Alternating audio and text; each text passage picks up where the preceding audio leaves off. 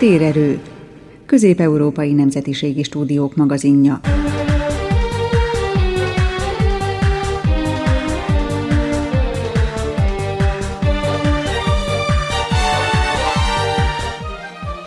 Köszöntöm a térerő hallgatóit. A házigazda ezúttal az Újvidéki Rádió, a stúdióban Rind Paracki Laura.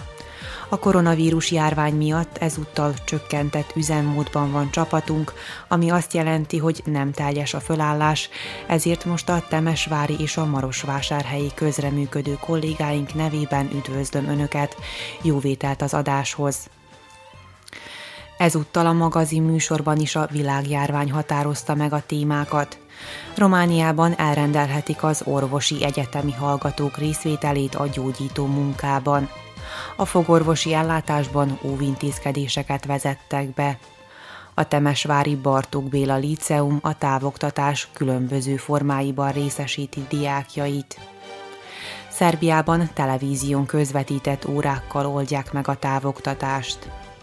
A Nagyváradi Partjumi Keresztény Egyetemen online oktatást vezettek be. Tartalmas időtöltést tartsanak velünk!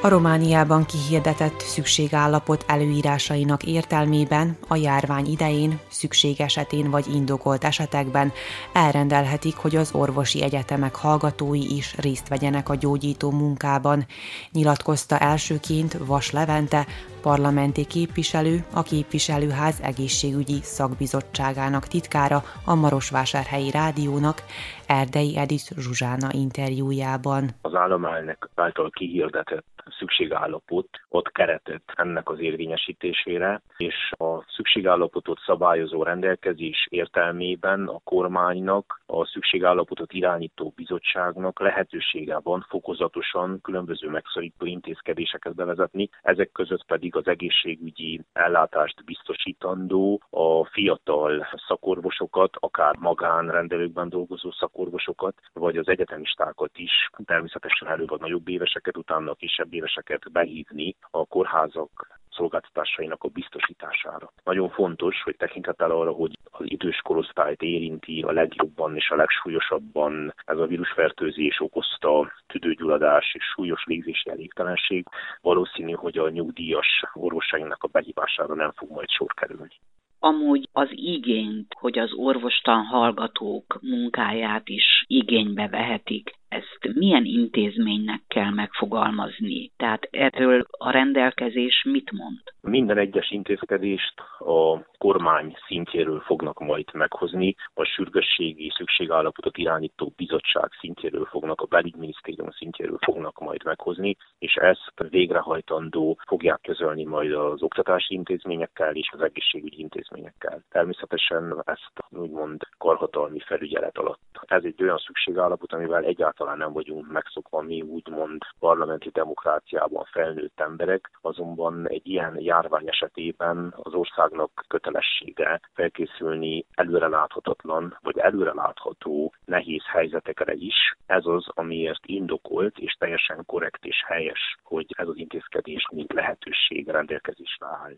Milyen gyógyító munkát végezhetnek az orvostan hallgatók, és hányad évtől kezdődően? Az első másodév az orvosi egyetemeken úgymond elméleti év. Mi azt is szoktuk mondani, hogy az iskolának a meghosszabbítása az orvostanhallgató más egyetemekkel, más egyetemistákkal ellentétben az első két évben szinte folyamatosan a padban ül, tanul, elméleti oktatáson vesz részt. Tehát első másodéveseknek nagyon kevés a valószínűsége, hogy behívásra kerüljenek, ha a helyzet ezt majd megkéri, és ez nagyon fontos, ha a helyzet ezt majd megkéri. Attól felfele pedig a harmadéves már klinikai gyakorlattal, klinikai tapasztalattal rendelkezik, már harmadév végén tud korlapot kitölteni, tud esetleg a gyakorlat után már kisebb, nagyobb orvosi beavatkozásokat is, főleg ilyen járványügyi helyzetben majd ellátni, és a negyed, ötöt, hatod éveseknek a munkájára pedig már sokszor ügyeleti vonalakban is, járvány nélküli körülmények között is, különböző ügyeletekben fiatal szakorvosok, orvosok felügyeletével már számítanak. Úgyhogy itt főleg a negyed, ötöt, hatod évesekről van szó. Adja Isten, hogy ne jussunk el idáig tudomása szerint már vannak olyan kórházak, egészségügyi intézmények, ahol az orvostan hallgatók önkéntesen segítik az orvosok, az ápolók munkáját? Igen, vannak ilyenek, önkéntes tevékenységgel végzik a munkájukat, és nagyon-nagyon dicséretesnek tartom. Olyan körülmények között, hogy a fiataloknál ugye kevés komplikációval, relatív tünetmentesen, vagy pedig enyhe tünetekkel jár ez a fertőződés, a kockázatnak úgymond kevésbé vannak kitéve, és egy óriási lehetőség számukra, hogy tapasztalatot szerezzenek, hogy megerősítsék a bátorságukat, hogy a mi szakmánkban ilyenkor van a legnagyobb szükség ránk, ilyenkor kell helytállni, és ez megerősíti a tudást, megerősíti a lelket, és megerősíti az akaratot is. Gratulálok nekik, és mindenkit arra biztatok, akár az első másodéves egyetemistákat is, harmadéves egyetemistákat, hogy vegyenek aktívan részt az emberek felkészítésében, olvassanak, dokumentálódjanak, és legyenek úgymond egy-egy kis információs központok azzal kapcsolatosan, hogy hogyan kell és miért kell kezet mosni, oda-haza maradni. Miért fontos, hogy az idősek azok a házakban maradjanak, és ha az önkormányzatokat megkeresve, jelentkezve, az magyar önkormányzatainknál is nem csak, ugye ajánlják fel a szolgáltatásaikat, hogy az idős betegeknek akár élelmet, gyógyszereket szállítanak ki a patikákból, azért, hogy az idősebbek ne kelljen a házakból kimenjenek. Már megfogalmazott néhány nagyon fontos tanácsot. Hogyan előzhető meg a koronavírusos fertőzés? Mit tehetünk mi a hétköznapokban a megelőzés érdekében? Nagyon fontos, hogy mindenki maradjon egyelőre a házaiban. A gyerekek ugye nem járnak iskolába, ne járjanak játszóterekre, kerüljük a közösségi helyeket. A természetben család keretén belül családjainkkal sétálhatunk, azonban két-három méteres távolságban üdvözöljük csak a velünk szembejövőket. Nagyon fontos, hogy vigyázzunk az időseinkre, nagyon fontos, hogy amikor bemegyünk a házba úgy, hogy nem találkoztunk senkivel, akkor is az első dolog az legyen, hogy kezet mosunk, feltöltenítjük a kezünket. Nagyon fontos, hogy azok, akik ki kell menjenek a házból a bevásárlásért, munkahelyi kötelezettségeiket ellássák, azok igyekezzenek minél távolabb maradni embertársainktól, egy-két méternek a betartásával, ugye cseppfertőzéssel terjedő vírusfertőzésnek a veszélyét csökkentsék mind a maguk, mind pedig a társaik számára. Nagyon fontos,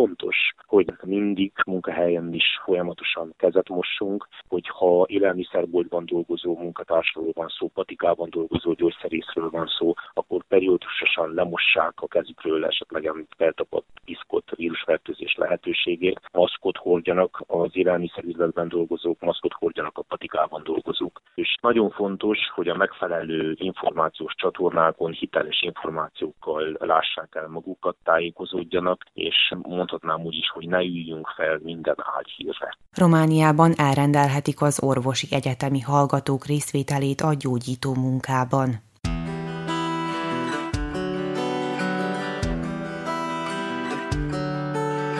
Keretről a szél, lassan idei, megy az ősz, jön a tél, s te messzi földre vihetnél.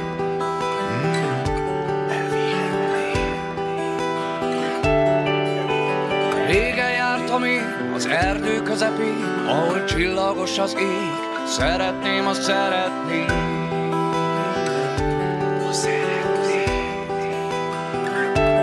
Egyke a világban ez a föld, oly parányi, és mégis őt.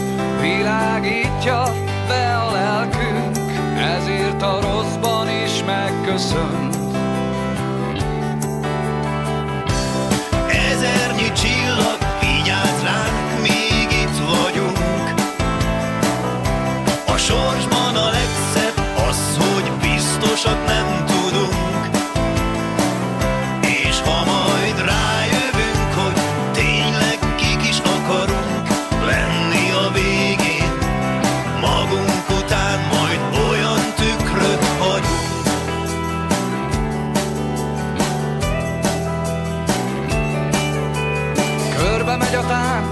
Kéri fel a lányt, virágos a rét, és boldog akinek ez a vég.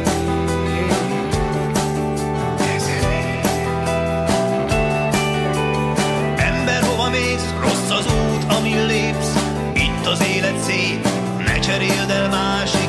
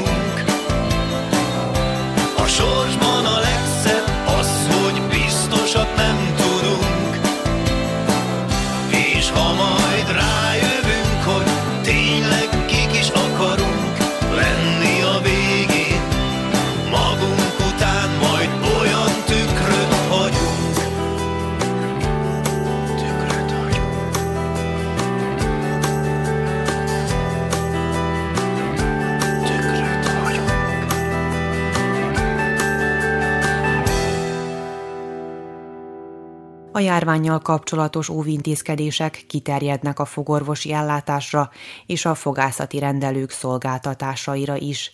Márta Krisztina fogorvos, egyetemi előadótanár, a Maros megyei fogorvosi kamara vezető tanácsának tagja mondta el a részleteket a Marosvásárhelyi Rádiónak Erdei Edit Zsuzsána interjújában. Azzal kezdeném, hogy a megjelent operatív tanács határozatban, ami pontosítja bizonyos orvosi szakterületeken munkálkodó rezidensek, szakorvosok tennivalóit a világjárványal kapcsolatban. A fogorvosokra kimondottan még nincs pontos utasítás fogorvosokra vonatkozóan. Amit én el tudok mondani, az végül is a fogorvos kollégák, rendelőintézetek, illetve a fogorvosi integrációs központ hozzáállása ehhez az egészhez.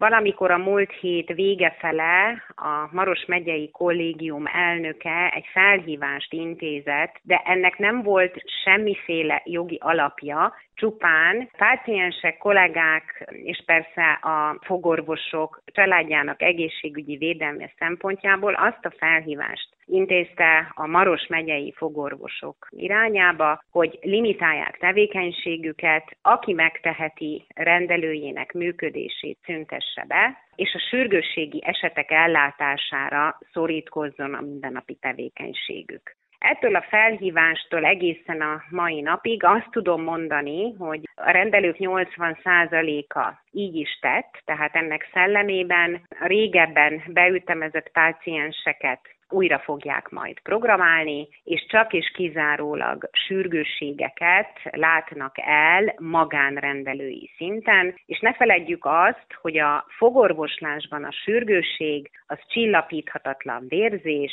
duzzadással, dagadással járó és általános állapotot is érintő gennyedéses folyamatok, tehát az úgynevezett tájogok, illetve a különböző traumák, és a csillapíthatatlan fájdalmak, gondolok itt azokra a típusú fogfájásokra, ami egyszerű fájdalom csillapítóra nem szűnik. Tehát maga a fogorvosi sürgősségi ellátás ezt a négy beavatkozást fedi, úgyhogy azon kollégák, akik a magánrendelőben a működésüket megszüntették, beszüntették, többségük meghatározatlan időre, szerintem 30 napra majdnem, hogy biztos, azok ezt a négy alapvető beavatkozást elvégzik a saját pácienseinken. Ugyanakkor azt is el kell mondanom, hogy az új kórházban, a Fent a Sürgősségi Kórházban működik egy fogorvosi ügyelet, ami az UPO, tehát a sürgősségi betegellátásnak egy része, és ott 12-24 órával állandó fogorvosi ügyelet van erre a célra, tehát sürgősségi fogorvosi ellátás az alapvető tevékenységük, úgyhogy azon esetek, akik esetleg nem tudnak valamilyen okból kifolyólag a saját fogorvosukhoz sürgősségeikkel fordulni, nyugodtan fordulhatnak az új kórház sürgősségi fogászatára. Várható, hogy országos szinten születik egy rendelet, egy szabályozás a fogorvosi ellátást illetően most a járvány idején? Szerintem igen, mert meg kell értenie azt mindenkinek, hogy a fogorvosok talán a legveszélyeztetettebb területen tevékenykedő orvos kollégák, hiszen nyitott szájüregtől és tulajdonképpen a fertőzés forrásától jelen esetben 30-40 cm-re dolgozunk, úgyhogy nehezen elképzelhető, hogy az alapvető fogorvosi ellátást végző magánrendelőkben legyen olyan védő öltözet, ami teljes mértékben megvédeni a fogorvost, és miért nem mondjuk azt, hogy a pácienst is a fertőzés továbbadásától. Persze mindenkinek kellemetlen ez az állapot, tehát mi fogorvosok sem ülünk nyugodtan, mert mindenki számára elsődleges a páciens minőségi ellátása, de meg kell értenünk azt,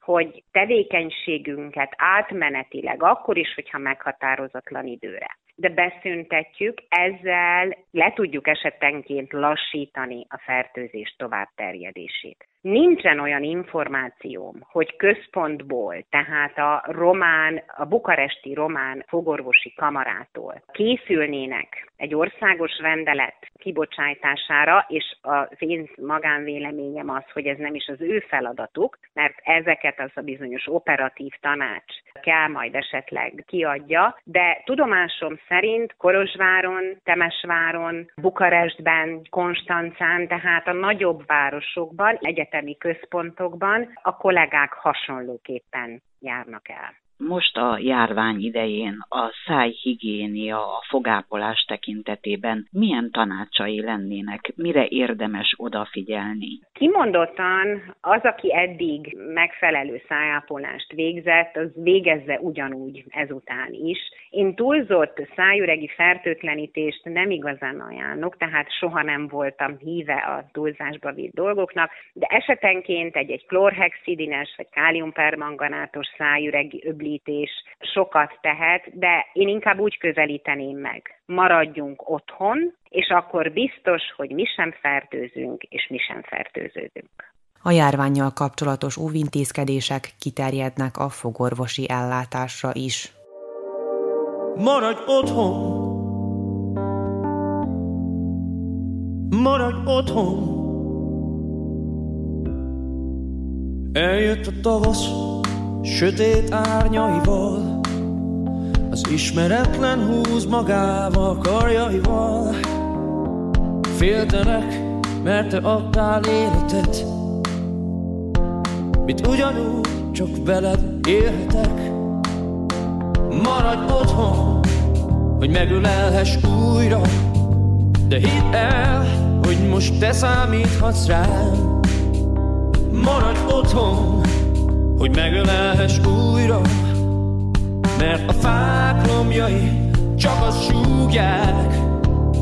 Most én vigyázok rád, ahogy te régen, most úgy kell nekem hinned, ahogy akkor neked hittem. Most én vigyázok rád, ahogy te régen, most én vigyázok rád, én vigyázok rád,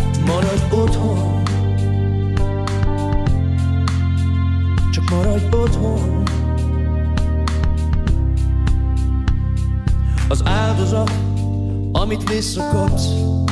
Olyan, mint az első sebb tapasz Amit tőled kaptam. Féltelek, mert te adtál képeket Miket csak rajtad keresztül nézhetek. Maradj otthon, hogy megölelhess újra de hidd el, hogy most te számíthatsz rám. Maradj otthon, hogy megölelhess újra Mert a fák lombjai ma csak azt súgják. Most én vigyázom rád, ahogy te régen. Most úgy kell nekem hinned, ahogy akkor neked hittem. Most én vigyázok rád, ahogy te régen. Most én vigyázok rád, én vigyázok rád, maradj otthon. Mm-hmm.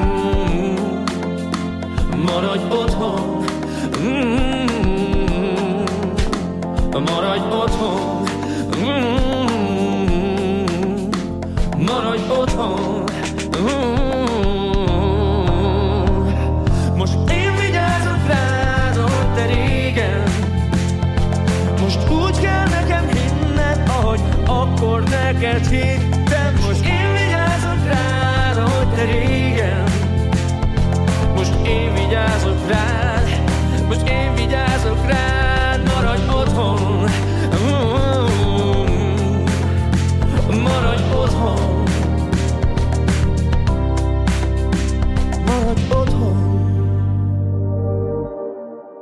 A Román Oktatási Minisztérium a koronavírus terjedésének megfékezésére március 12-től megtiltotta az iskolák látogatását a diákok számára.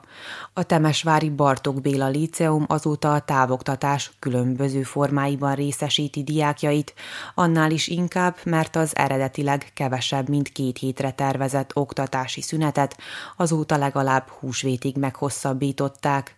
A Bartók Béla Líceum gyakorlatáról Például Lehőc László Erdei Ildikó igazgatót kérdezte. Rögtön az első napon próbáltunk valamiféle rendszert kitalálni. Nagyon fontosnak tartottuk, hogy keressünk olyan megoldásokat, amik mind a tanárok, mind a diákok előnyére válik. Arra gondoltunk, hogy mindenképpen a távoktatás eddig ismert, használt lehetőségeire építve megpróbálunk valamit fejleszteni a következő napokban. A tanár kollégák otthonról dolgoznak, Nyilván a különböző szinteken más és más megoldásokat kerestünk. Nagyon fontos volt, hogy elsősorban felmérjük, hogy mi az, ami működik, milyen módon tartják a kapcsolatot a diákokkal az osztályfőnökök, tanítók, szaktanárok, és elsősorban ezekre a kommunikációs hálózatokra építve kezdtük el a munkát és amit párhuzamosan elkezdtünk építeni, az a minisztérium által is javasolt Google tantermes rendszer a középiskolás szinten, amennyire csak lehetséges erre a Google tantermes rendszerre lépünk át, viszont az elemi osztályok szintjén és az 5-8 osztályok szintjén megmaradnak azok a kommunikációs hálók, amiket korábban felépítettünk, ahol az osztályfőnöknek és a tanítónak van kulcs szerepe, ő az, aki küldi a feladatokat, a javaslatokat, a projektötleteket, filmecskéket. Amúgy ezeknek a tára az nagyon bő. Időközben azonban kiderült, hogy az eredetileg bejelentett egy-két hetes periódussal szemben most már minimum húsvétig tart mindez. Ez a meghosszabbítás nyilvánvalóvá tette, hogy akkor az új anyag leadására is, feldolgozására is fel kell készülnünk. És nyilván van, aki ezt már teszi is.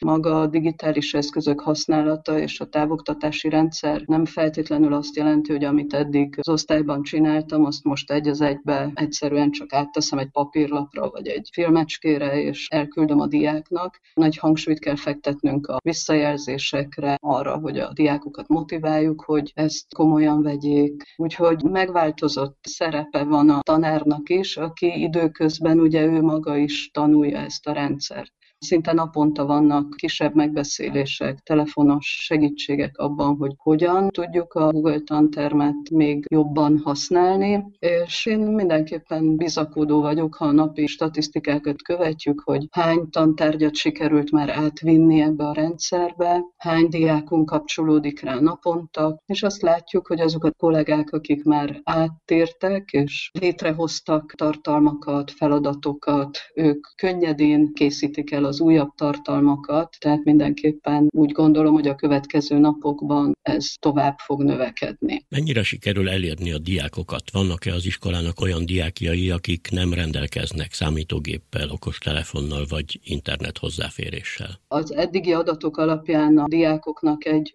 5-10 százaléka az, akinek nincs megfelelő eszköze. Azoknak a diákoknak továbbra is megpróbáljuk eljuttatni az anyagokat. A korábbi szociális médiás csoport csoportokon. Amivel külön foglalkozunk, és úgy gondoljuk az első hét tapasztalata alapján, hogy ez a következő időszaknak a feladata, hogy megfelelő egyensúlyt alakítsunk ki. Egyrészt mind a diákok, mind a szülők, mind a tanárok szempontjából nagyon fontos, hogy ne terheljük túl a gyerekeket, azokat, akik elérik, és az osztályközösségen belül akkor nagy leszakadások legyenek. Az egy-négy osztályosok esetében nyilván a szülői segítséggel valósul meg mindez, az ötödik, hatodik osztályokban is fokozott a szülők segítsége, eddig csak pozitív visszajelzést kaptunk. Hogy látja egy elhúzódó járvány esetén akár lezárható, befejezhető ez az iskolaév ilyen oktatási módszerekkel, eszközökkel? Úgy gondolom, hogy nagy különbségek lehetnek iskola és iskola között. Nyilván, ha a helyzet lehetővé teszi, hogy a húsvéti vakáció után visszaálljon a rend, akkor egy helyzet van, és akkor én magam részéről úgy látom, hogy befejezhető a tanév, de ha ez elhúzódik, akkor mindenképpen más megoldásra kerül sor, úgy hiszem. Egy sor olyan iskolai tevékenység, ami betervezett volt erre az időszakra, ha van mód, hogy ne ezek legyenek a hangsúlyosak, hanem a pótolás és annak a felmérése, hogy az, amit a távoktatási rendszerben évben csinálunk, az mennyire volt hatékony, és a hiányosságokat tudjuk pótolni, akkor igen. De jelen pillanatban azt tűztük ki célul, hogy ha lehet a gyerekek otthon maradjanak, legyen otthon értelmes feladatuk is, és maradjanak kapcsolatban az osztályközösségekkel és a tanáraikkal, mert nyilván ez a legfontosabb az egészségünk, a közösség egészsége megőrzése. Másrészt pedig úgy gondolom, hogy mindenki szellemi, érzelmi, lelki egészsége is ezt kéri, hogy a napi rutin az segítse tartalommal tölteni a napot, mert akkor is érezzük, hogy azért az életnek van egy olyan folyamata, amit ismerünk és hasznosan tudjuk eltölteni. A Temesvári Bartók Béla Líceum a távoktatás különböző formáiban részesíti diákjait.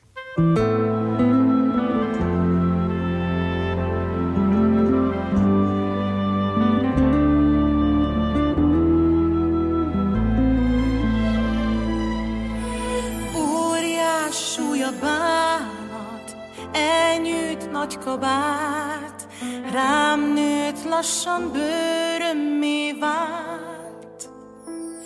Fakó szürkére színez, még jól sem áll, eddig hordtam, mégis jó lesz eldobni már.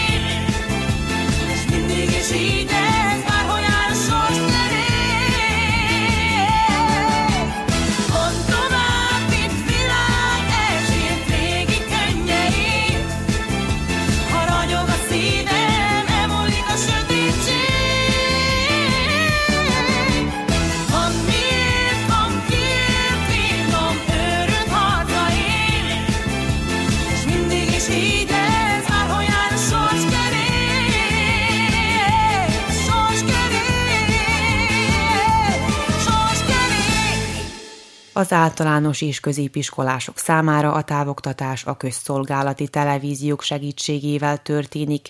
A tanítók okos táblát használva próbálják átadni az ismereteket a diákoknak. A nemzeti kisebbségek nyelvén kiskéséssel indult be a távoktatás. Nyilas Mihály oktatási államtitkár Pintér Andrea kérdezte. Egy átalakulás fog zajlani, ez a hét ez erről szól, és egy távoktatási rendszert épít ki az oktatási rendszer.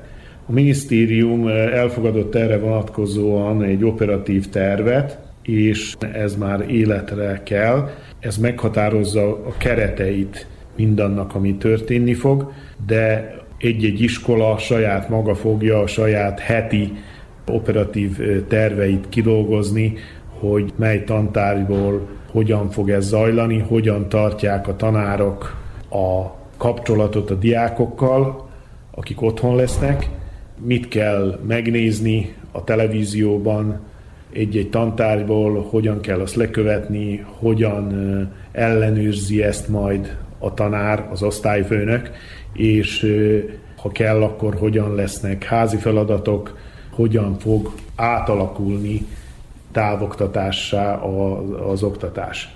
Ez nagyon fontos, hogy megtörténjen, mert különben kárba vészne ez a tanév, és nem tudna befejeződni ez a tanév. Türelem kell, és bízzuk mindezt a tanárainkra, az iskoláinkra, akik majd meg fogják kapni a minisztériumtól, tőlünk a titkárságtól, az anyaországból is a megfelelő anyagokat, amelyek segíteni fognak mindenben. A lényeg az, hogy fegyelmezetten történjen mindez, tehát legyen az megfelelően ellenőrizve, a szülők ezt mindenképp tegyék meg, hogy a diákjaink teszik-e a dolgukat, tehát amikor meg kell nézni egy-egy anyagot, a tévében vagy az internet útján, akkor ezt valóban megteszik-e és odafigyelnek-e, és azok a kérdések, amik felmerülnek, azok fogalmazódjanak meg azonnal, és a diákok, a szülők, azok ezt beszéljék le, kommunikálják le elektronikus eszközök útján mindenképp, tehát nem közvetlen kommunikációra gondolok itt a tanárokkal. A tanárok közben ezt evidentálják, minden lépést, ami történik, és valójában ez egy valódi oktatás lesz, tehát nem egy szünetelése az oktatásnak. Mennyire vannak felkészülve az iskolák erre távoktatásra is? Mondjuk mi van abban az esetben, ugye, hogyha a gyereknek otthon nincs számítógép, mert ugye az is előfordul egyes helyeken, egyes falvakban, vagy egyes családokban, ahol nincs számítógép, és a gyereknek nincs hozzáférése ehhez. Az egész terv arra épül, hogy nem kell, hogy legyen számítógép, tehát ha van televízió, mert én úgy gondolom azért az minden háztartásban van, akkor a megfelelő műsorok megnézésével megvalósul az oktatás, tehát utána pedig a kommunikáció az lehet telefon útján is a tanárral, tehát én úgy gondolom, hogy azokban a kivételes esetekben, ahol nincs számítógép, vagy tablet, vagy okostelefon, ez utóbbi azért sok helyen megtalálható, sokunknál, akkor is megvalósulhat mindez, amit elterveztünk. Külön kell odafigyelnie a igazgatónak, az osztályfőnöknek, azokra a családokra, ahol ez nehézségekbe ütközik, és az is megfontolandó, hogy akár a megfelelő eszközöket beszerezni, mint egy okostelefon azoknak, akiknek erre szüksége van. Biztos, hogy nehéz lesz, és eleinte biztos, hogy nem megy ez zökkenőmentesen, de én azt hiszem, hogy egy idő után, pár hét után ez bejáródik és működni fog ami az osztályozást illeti, hogy fogják értékelni a gyerekeknek a tudását. Tanáraink megtalálják majd ennek a módját, már eddig is voltak házi feladatok, amelyeket elektronikusan kellett eljuttatni, kidolgozni, és hiszem azt, hogy ez most is megtörténhet, tehát egy tesztnek a megírása az otthon is megvalósulhat például, egy kérdés sornak a megválaszolása úgy szintén, és aztán ennek az eredményét vagy egy fénykép, vagy egy mail formájában aztán előadhatja a diák, illetve a szülei a tanárnak, és a tanár azt beosztályozhatja. anyaországi támogatásra számíthatnak-e a tanárok vagy az iskolák, tehát vannak-e olyan anyagok, amiket mondjuk magyarországi tanároktól, pedagógusoktól tudnak átvenni? Magyarországon ugyan akkor indul ez be, mint itt, tehát a kötelező távoktatás, szintén ezen a héten kezdődött el, és tudomásom szerint mindaz az anyag, amely most alkalmazásra került, alkalmazásra kerül Magyarországon a távoktatásban, elérhető számunkra is. A Magyar Nemzeti Tanács eh, ezt lehetővé tette, és megfelelő kapcsolatok megtörténtek az Emberi Erőforrások Minisztériumával Magyarországon, tehát elérhetők lesznek ezek az anyagok, és használhatók lesznek ezek az anyagok. Ugye itt a tervek szerint a televízión keresztül továbbítják a tananyagot a diákoknak. Ugyanaz a tananyag, ami szerb nyelven a televízióban követhető, magyarul is követhető lesz, akár anyanyelvből, amely teljesen más, de matematikából, fizikából, más tantárgyakból is, hiszen ezeket a műsorokat magyar nyelven is felveszik. Itt nem a szerb rádió és televízió szervezésében fog ez megtörténni, hanem részben a vajdasági televízió részéről és a regionális TV csatornák részéről, amelyek működnek és magyar nyelvű adást sugároznak a vajdaságban. A másik probléma ugye a kísérettségi, hiszen a nyolcadikosokra kísérettségi vár ez is tolódni fog, illetve milyen formában fog megvalósulni, vagy hogyan tudnak a gyerekek majd erre készülni. A kísérettségi időpontja az még előttünk van, tehát reményeink szerint addigra már lemegy a koronavírus hulláma, és azok már, tehát maga, maguk a vizsgák megtarthatók lesznek az iskolában. A lényeg az, hogy addig lelkismeretesen és a tanárok útmutatásai alapján történjen meg a felkészülés. Ez most nehezebb így távoktatás formájában, de ez is megvalósulhat. Tehát biztosan, hogy a végzős nyolcadikosoknak külön feladatokat kell, hogy kapjanak, annak érdekében, hogy minél jobban teljesítsenek, és hogy fölkészüljenek a kísérettségére, de ez is megvalósulhat. Szerbiában televízión közvetített órákkal oldják meg a távoktatást. Térerő. Közép-Európai Nemzetiségi Stúdiók magazinja. A távoktatás terén a tanítók otthonról, interneten keresztül próbálják megtartani az órákat a diákoknak a közösségi hálókon alakított csoportokban vagy egyéb alkalmazásokon keresztül. Ez egy kihívás a diákok és az oktatók számára is, magyarázta ifjú Judit, Szentamási tanítónéni. Mindenki megpróbálta megtalálni talán azt az eszközt, vagy ma mondjuk rá azt a módot, amit már lehet, hogy egy ideje használ is a szülőknek az értesítésére. Én a, a Messenger csoportot találtam legjobbnak, lehet videócsettet is, amit még nem próbáltam ki, de majd ugye lesz most alkalmunk, sajnos igen, ki fogjuk biztos próbálni. Ezek mind azok ugye, ami az emberek ugye, amit ki tudnak próbálni, az a Viber, Facebook csoportok, kollégákat is látom, hogy, hogy mindenki ugye azt választja, vagy azt, amelyik valószínűleg neki az ismerős. Interneten keresztül kommunikálnak, mindenkinek lehetősége van erre? Minden iskolásnak? Szerencsére igen. Én eddig különben Facebook csoportot tartottam a szülők értesítésére, ahol egyszerűen minden olyan dolgot ugye betettem, ami fontos volt, ugye, tehát valami, amit, amiről értesíteni kellett a szülőket, de most a szülőknek egy ilyen kérdést tettem föl, hogy melyik az, ami, amit ők szívesebben használnának, mivel hogy sokkal több lehetőséget látok a Messenger csoportba, és végül is mindenki tudott kapcsolódni, úgyhogy az oktatás folyik. Hogyan érintette az iskolásokat ez a távoktatás? Tudnak-e haladni így az anyaggal? De azt kell mondani, hogy minden, ami új, az nagyon érdekes és nagyon kedves. Nem csak a gyerekek körébe, hanem látom, hogy a szülők is nagyon szépen halad. Látom, hogy érdekli őket, én igyekszek minél több változatosabb feladatot hozni nekik, úgyhogy bele szőjük mi itt ugye a tankönyveinket is használjuk mi azt is. Nagyon szép feladatok vannak abban is, de be tudom kapcsolni, tehát videó is néztünk, például dinoszauruszról volt ugye egy olvasmányunk magyarból, úgyhogy egy dinoszauruszos dallal kezdtünk, ahol egy kicsit megismerkedtek a dinoszauruszok fajtáival, és hát ugye próbáljuk, még nem oldottam meg teljesen, mert hát én is ismerkedek ezzel az egészen, tehát olyan, hogy föladtam nekik a, az olvasmányt, mivel hogy az olvasmányt, ugye a bemutató olvasást is mindig én szoktam tartani az iskolába, így megemlítettem azt, hogy hát most elsőként ugye a szülők is fölolvashatják nekik,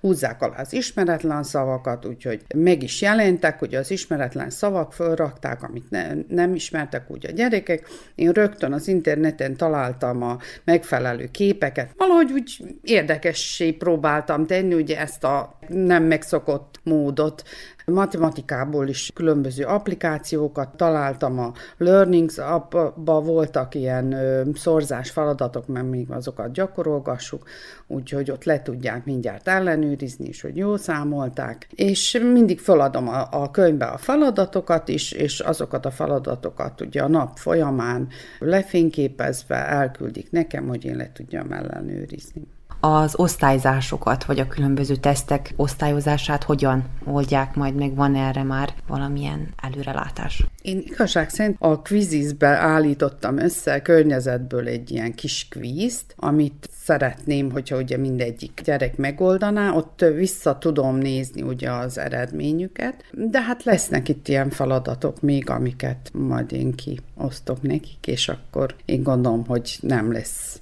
probléma ezzel se, hogy leosztályozzuk. Igazság szerint nagyon azon lovagolnak, és azt szeretik ugye az önértékelést. Én azt hiszem, hogy ez, ez is egy nagyon jó példa, hogy ők saját magukat is egy kicsit leosztályozzák, hogy mi is, mi az, ami megragadt bennük, mi az, amit úgy éreznek, hogy jó, el tudtak sajátítani, vagy hát, hogy mennyire valójában. Nekem a legfontosabb az a hiány érzetem van, hogy a gyerekeket nem látom, nem hallom. Már most gondolkodtam épp, hogy a szülőknek azért megmondom azt, hogy próbáljunk egy ilyen hangosított, bár hogy össze tudjunk kapcsolódni valamiképpen a hangban, és hogy aztán pedig a videócsettet is megpróbálnám. Nem próbáltam én se soha, de én remélem, hogy a gyerekeknek az is egy jó érzés lesz, hogy engem látnak, mert azért megszokták ők azt, hogy én hogy magyarázok, meg mi az, amit kihangsúlyozok, meg mikor hangsúlyozok ki valamit, és szerintem az hiányzik nekik. Használják most az elektronikus naplót? Igen, az elektronikus naplóba kell vezetni, hát hogy az igazat megvalljam, hát ez egyszerűen nem tudtuk elképzelni, hogy ezt hogy lehet követni, ugye hogyan tudjuk mi ezt leírni, mert hát azért nem úgy tartjuk az órákat, mint ahogy megszokott, viszont a minisztériumtól megkaptuk a értesítést, hogy az órákat, tehát ugyanúgy be kell írnunk tanítási egységeket, csak a megjegyzésben mindig meg kell adni, hogy milyen applikációkat használtunk, min keresztül juttattuk el az anyagot a tanárok vagy a tanítók mennyire vannak felkészülve erre a távoktatásra, hogyan tudnák segíteni a tanítókat a távoktatás terén? Nem mondhatom, hogy nagyon föl vagyunk készülve erre. Próbálnak bennünket készítgetni, már egy ideje, mi tudjuk, hogy ez áll előttünk, tehát digitalizáció, meg minden, de egy, hogy nincs még mindenkinek fölszerelése se olyan, hogy tudná ezt követni, hát szerencsére most tényleg én ami azt illeti, föl vagyok készítve, tehát nyugodtan tudok itthon is dolgozni, a laptopot tudom használni, viszont hát nincs mindenkinek ez megadatva. Viszont a használat ban azért némi problémák vannak, mert mi a szemináriumokat mindig szerb nyelven szoktuk hallgatni, nagyon-nagyon sok szerb nyelvű segítség van, ugyanígy a digitális tankönyvek, ami ugye egy óriás és nagyon jó dolog, viszont ugye magyar nyelven mi ezt nem tudjuk még készhez kapni. És hát a szerb nyelvű tankönyvekkel viszont én nem tudom a gyerekeknek azt nyújtani, amit kellene. Különféle internetes módszerekkel oldják meg a tanítók a távoktatást Szerbiában.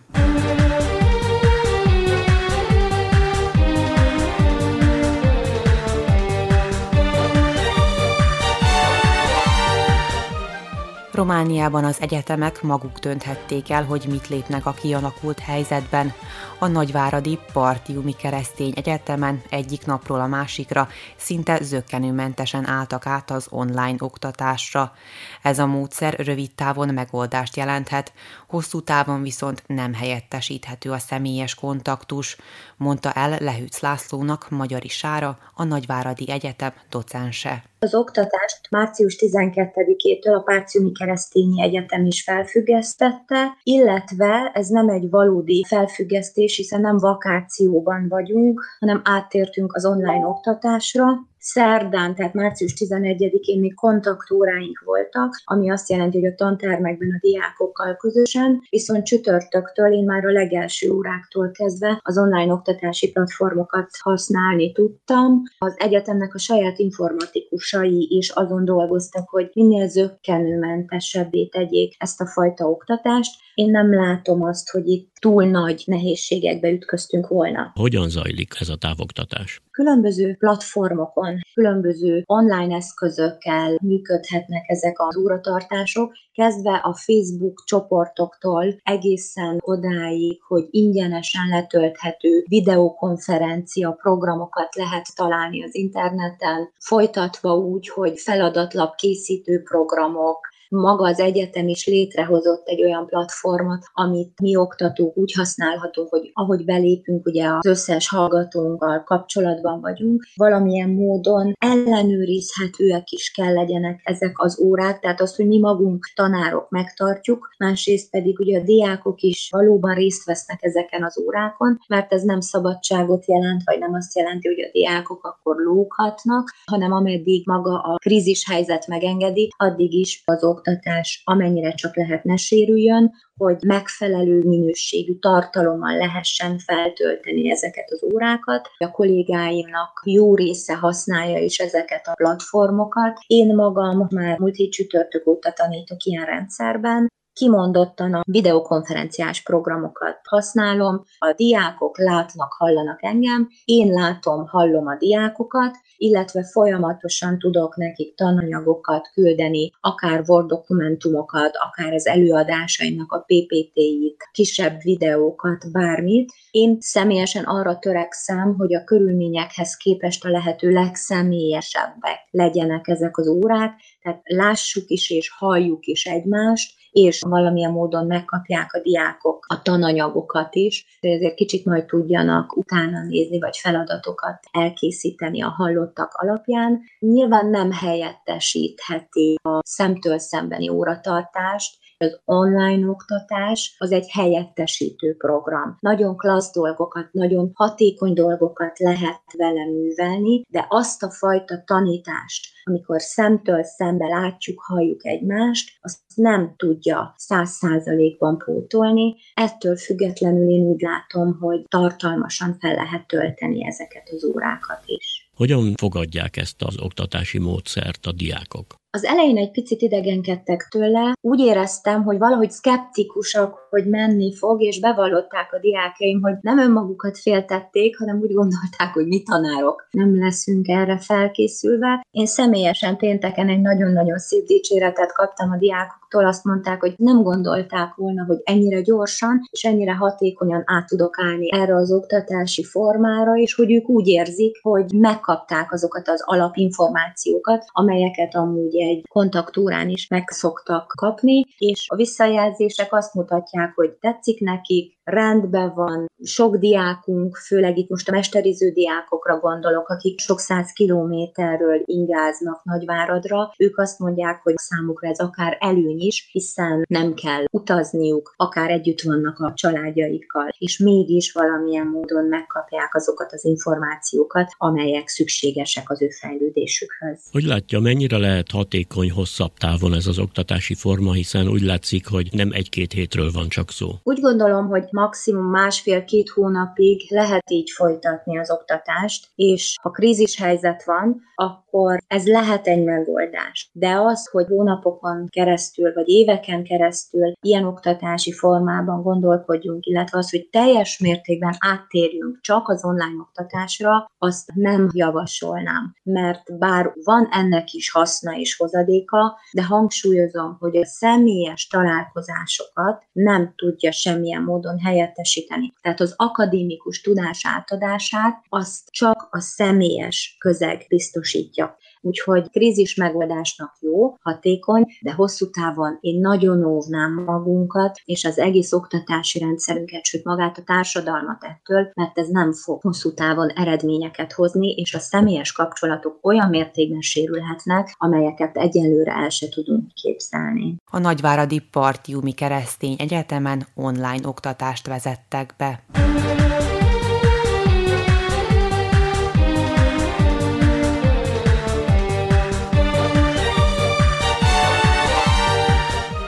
Ezzel a mai térerő véget ért. Az újvidéki stúdióból mondok köszönetet a Temesvári és a Marosvásárhelyi riportokért a kollégáknak.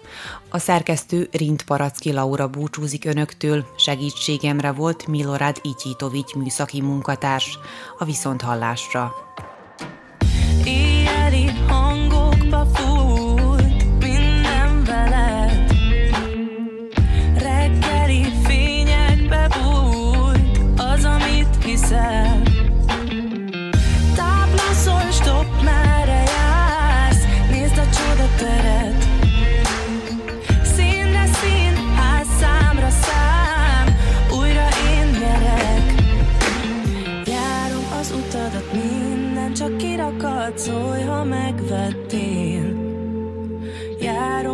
Utadat már Megint ugyanaz Szólj, ha meglepnél. Járom az utadat minden csak kirakat Szólj, ha megvettél